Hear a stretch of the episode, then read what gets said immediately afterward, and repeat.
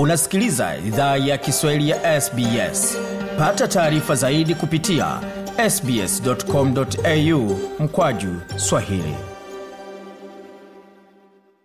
Tungependa kuwashukuru wamiliki wa jadi wa ardhi tunaofanyia matangazo yetu. Kuanzia leo idhaa ya kiswahili inatoa heshima zake kwa kamareg watu wa taifa la kulinga kwa wazee wao wa sasa na wa zamani. Pia kuanzia leo kuna wakubali wa aboriginal na torres strait islander ambao ni wamiliki wa jadi kutoka ardhi zote unaosikiliza matangazo haya.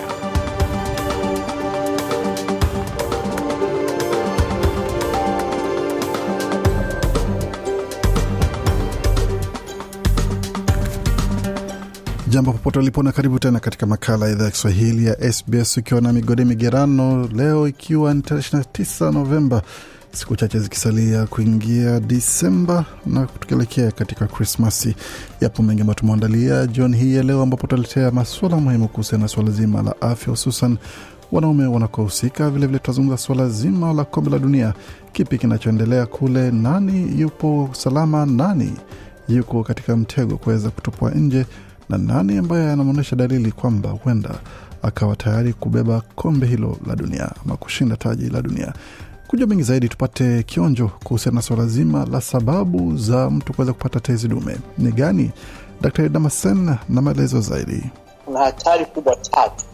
Hizi ni umri kama tulivyoongea zaidi ya miaka hamsini historia ya familia.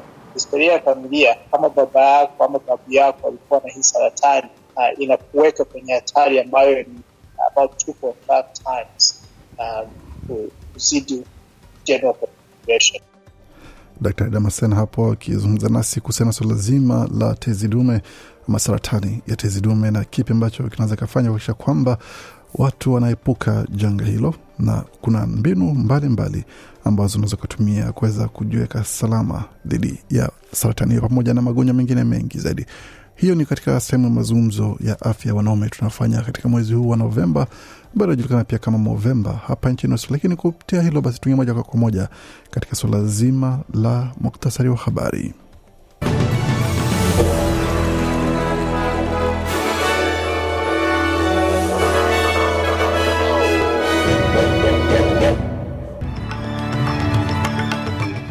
katika muktasari wa habari jioni hii ya leo. Serikali ya shirikisho yaendelea kukabiliwa kwa shinikizo kuweza kufanya suala zima la umeme pamoja na nishati bei ya nishati iweze kusimamiwa ili kuweza kusaidia watu katika changamoto ya gharama ya maisha. Wakati huo katika siasa vilevile jimboni New South Wales chama cha Greens chaweka shinikizo kwa kuwepo kwa sheria ya kusitishwa kwa watu kuweza kufukuzwa bila sababu kwa sababu ya changamoto za kuweza kulipa kodi wakati ambapo watu wanaendelea kabiliana na shinikizo ya hali ya maisha na wakazi katika maeneo kadhaa ya jimbo la kusini Australia wapewa onyo kuhusiana na suala zima la uwezekano wa mafuriko kuingia katika maeneo yao kutoka kanda ama majimbo ya mashariki ya Australia.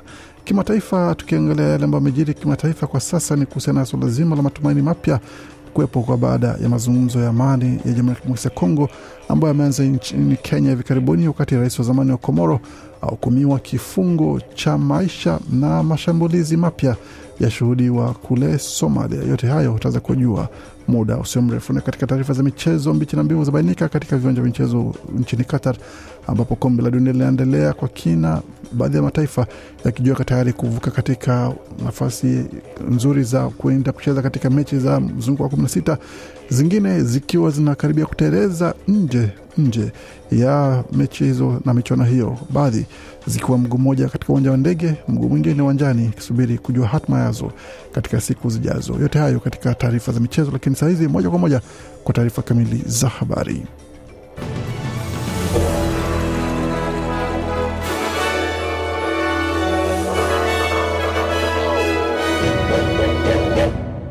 Waendelea kuisikia idhaa Kiswahili ya SBS ukiwa na migode migerano, tukielekea moja kwa moja katika taarifa kamili za habari ambazo tumeandalia kutoka studio zetu za SBS, tukianzia katika suala zima la nishati, ambapo serikali ya shirikisho inaendelea kukabiliwa kwa shinikizo kuweka kikomo kwa bei ya jumla ya gesi, wakati gharama za nishati zinaendelea kuongezeka pamoja na mgogoro kwa gharama ya maisha. Baraza la huduma za jamii ya Australia pamoja na chama cha wafanyakazi cha Australia zinaomba pawe udhibiti wa masoko, la sivyo biashara zinaweza feli. Mashirika hayo ya kilele yanataka ona bei zikiwekwa kwa wastani wa miaka tano ya dola nane hadi dola kumi kwa kila gigajoule, bei kwa sasa ikiwa ni mara tatu zaidi ya hiyo katika soko nyingi. Cassandra goldi ni mkurugenzi mtendaji wa shirika la ECOS, amesema hapa anastahili kuwa vikomo vya bei kwa makaa ya mawe pamoja na umeme na mikakati ya kuboresha ufanisi wa nishati katika nyumba na biashara. Huyu hapa na maelezo zaidi. On the government's own analysis, we're going to see a 56% increase in electricity over the next two years. Bigold anasema kwamba kwa uchambuzi wa serikali wenyewe tutaona ongezeko la asilimia 56 kwa umeme katika miaka mbili ijayo, kufuatia ongezeko za bei za ujumla za nishati pamoja na gesi.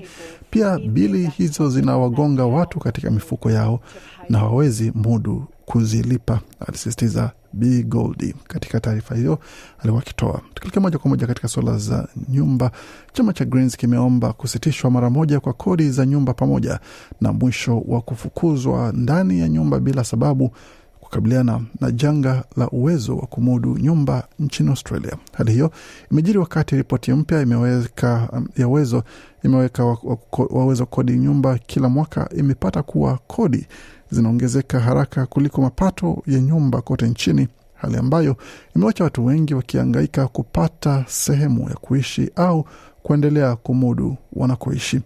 Jenny Long ni mbunge wa Newton. Yeye pia ni msemaji wa chama cha Greens kwa masuala ya nyumba na wapangaji. Amesema inaendelea kuwa vigumu kumudu kupanga nyumba na hali hiyo haitaboreka iwapo itaachiwa soko pekee. Just weeks ago, the Greens pushed to end no grounds evictions and give renters security by Christmas, but shamefully that was blocked by the. Jenny Long anasema kwamba wiki chache zilizopita chama cha Greens kiliweka shinikizo kwa mwisho wa kusitishwa kwa kufukuzwa nyumbani bila sababu na kuwapa wapangaji usalama kufikia Krismasi, ila kwa aibu kubwa serikali ya Liberal na chama cha New South Wales cha Leba kilizuia hatua hiyo. Tunajua kuwa kuwaacha wapangaji wahangaike na kodi za juu pamoja na kinga ndogo ni uamuzi wa kisiasa. Tunasema kuwa wanasiasa wanahitaji tambua janga ambalo jamii yetu inakabili.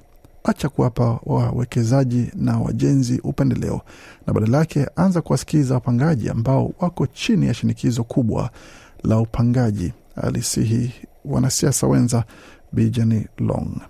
Tukielekea katika taarifa zingine, hususan katika ukanda wa kusini mwa Australia, jamii katika jimbo la kusini Australia zimeonywa zijiandae kwa dharura ya mafuriko wakati maji kutoka maeneo ya majimbo ya mashariki ya New South Wales na Victoria yanapoendelea kuelekea jimboni humo. Inahofiwa mji wa Manam katika kanda ya Riverland unaweza beba mzigo wa mafuriko hayo, wakati mamlaka wanajenga kizuizi cha kuzuia maji ya mto Murray iwezekanavyo. Ila kiongozi wa jimbo hilo Peter Malanaskas amesema kwamba mafuriko katika baadhi ya nyumba na biashara huenda hayataepukwa kwa sababu While on one level we were in receipt of some good news last week in terms of Anasema wakati katika upande mmoja tulipokea taarifa nzuri wiki jana, kwa upande wa, wa lini kilele hicho kinatarajiwa na kinachotarajiwa kuwa, tunajua pia kuwa wakati kuna afueni kwa baadhi, kutakuwa maumivu kwa wengine, na hiyo haiwezi epukwa.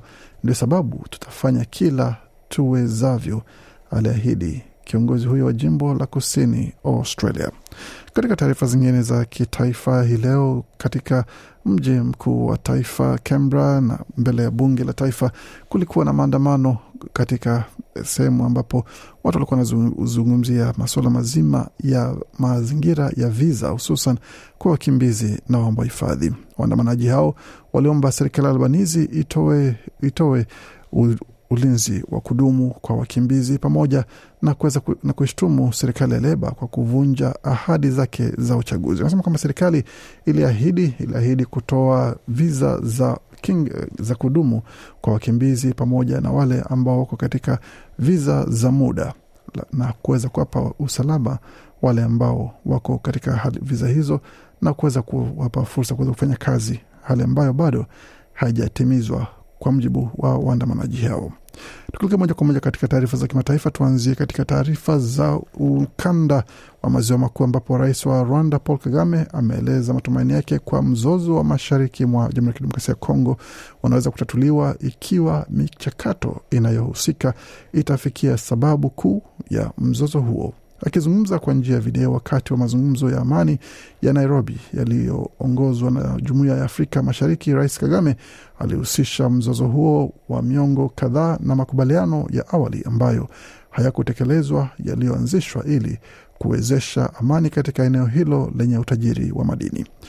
Wa rais wa Kenya William Ruto kwa upande wake alitaja mazungumzo hayo kama kazi kuu ya Jumuiya ya Afrika Mashariki hadi mgogoro wa DRC utatuliwe. Bwana Kenyatta ambaye ni rais wa zamani wa Kenya, rais mstaafu, alithibitisha kwamba makundi mengi yenye silaha yamepunguza uhasama tangu mazungumzo hayo yaanze, hivyo kuwezesha jamii zilizoathiriwa na vita kupata misaada ya kibinadamu, lakini akaonya kuwa wengine bado hawajafanya hivyo. Hata hivyo kundi la waasi la M23 siku ya Ijumaa lilikaidi wito wa kusitishwa kwa mapigano likitaja mashambulizi ya mara kwa mara kutoka kwa jeshi la Congo FRDC, lakini wakaomba kukutana na mpatanishi wa Jumuiya ya Afrika Mashariki Uhuru Kenyatta na rais wa Angola Joao Lorenzo kutetea kesi yao. Tukielekea moja kwa moja hadi nchini Somalia ambapo magari yenye silaha na magaidi kwa mradi magaidi wenye silaha wamekwama ndani ya chumba katika jengo hilo la vikosi vya usalama vinapokaribia vina kumaliza tukio hilo hivi karibuni. Kufikia sasa kumethibitishwa vifo vya watu wanne. Mohamed Dahir, afisa wa usalama, ameliambia shirika la habari la AFP milipuko na milio ya risasi ilisikika Jumatatu kutoka hoteli moja katika mji mkuu wa Somalia ambayo ilishambuliwa na kundi la waasi siku ya Jumapili. Watu wanne waliwawa siku ya usiku wa kuamkia Jumatatu katika hoteli hiyo, kulingana na ripoti ya shirika la habari la Agence France Presse almaarufu AFP. Na katika nukuu ya bwana Dahir anasema kwamba mwanzo wa nukuu, magaidi wenye silaha wamekwama ndani ya chumba katika jengo hilo na vikosi vya usalama vinakaribia kumaliza tukio hilo hivi karibuni. Kufikia sasa tumethibitisha vifo vya watu wanne. Mohamed Dahir, afisa wa usalama wa aliambia shirika hilo la habari la AFP ikiwa ni mwisho wa nukuu. Na katika taarifa zingine kutoka kwa Reuters imeripotiwa kwamba bunge la Somalia lilifuta vikao vyake mabaraza yote ya bunge kutokana na shambulizi la wanamgambo kwenye hoteli moja.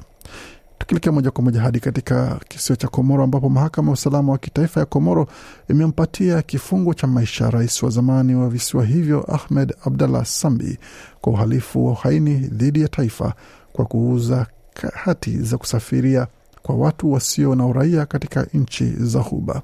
Kiongozi huyo wa zamani mwenye umri wa miaka 64 alikuwa katika kizuizi cha nyumbani kwa karibu miaka mitano bila kufikishwa mahakamani hadi Jumatatu wiki iliyopita alipofikishwa mahakamani kufunguliwa mashtaka ya uhaini. Kesi hiyo ilifanyika kwa siku tatu tu, kukiwa na hali ya mivutano ndani ya ukumbi wa mahakama kati ya jaji Omar Ben Ali aliyeongoza kesi hiyo na mawakili wa Sambi. Akitangaza uamuzi, jaji Ben Ali asema kwamba Sambi anahukumiwa kifungo cha maisha kwa kushindwa kutekeleza wajibu wake kama inavyotakiwa na sheria. Katika nukuu nyingine ni kwamba mahakama inaamuru kuta, kutaifishwa mali zake zote na kusitishwa mafao anayoyapata kutoka hazina ya taifa. Mwisho wa nukuu. Msambi aliyetawala visiwa hivyo kati ya mwaka elfu mbili na sita hadi mwaka elfu mbili kumi na moja alihimiza kupitishwa sheria inayoruhusu kuuzwa kwa paspoti ya nchi kwa bei ya juu kwa maelfu ya wakazi wa Kiarabu wasio na uraia wa taifa lolote wanaoishi kule Kuwait na Umoja wa Falme za Kiarabu.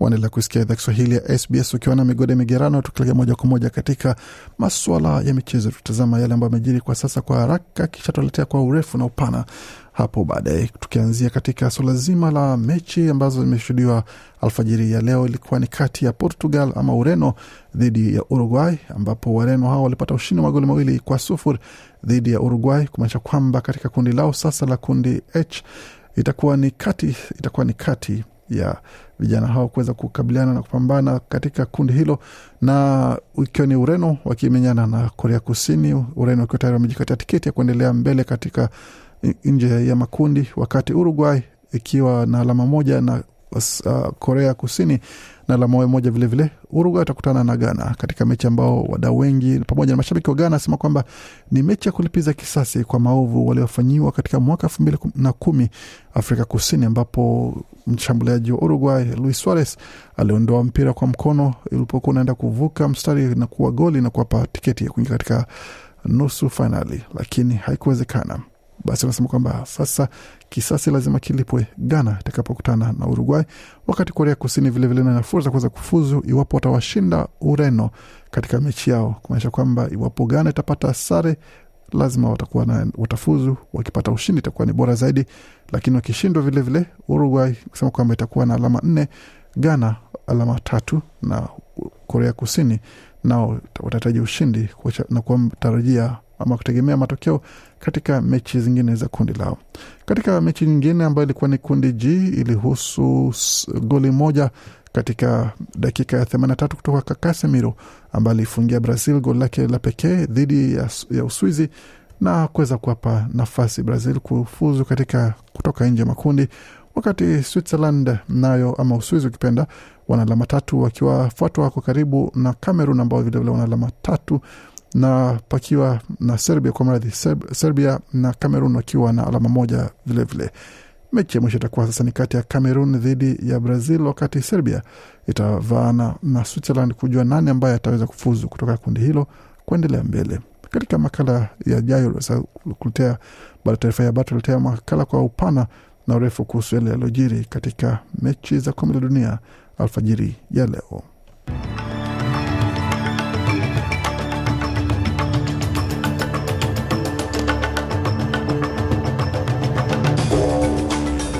Kabla tumalize makala ile, tuangalia hali ilivyo katika masoko. Dola moja Marekani ina thamani ya dola moja na senti 49 za Australia. Kati dola moja Australia ina thamani ya faranga 1395 za Burundi. Dola moja Australia ikiwa na thamani ya faranga 1374 na senti 70 za Congo, wakati dola moja Australia ina thamani ya faranga 728 za Rwanda, na dola moja Australia ina thamani ya shilingi 2505 za Uganda, na dola moja Australia ina thamani ya shilingi 82 na senti 12 za Kenya, wakati dola moja Australia ina thamani ya shilingi 1563 na senti 34 za Tanzania. Katika utabiri wa hali ya hewa kwa sasa, nyuzi joto mjini Adelaide ni 19, wakati mjini Brisbane 25, Canberra zikiwa ni 21.1, Darwin 25.7, wakati Hobart ni 15.8, Perth 36.8, Melbourne 17.9 na mjini Sydney nyuzi joto kwa sasa pale ni 19.4. Kufikia pone mwisho taarifa habari ambayo tumeandalia, lakini nasi kwa makala mengine manakujia kutoka studio zetu za SBS Radio.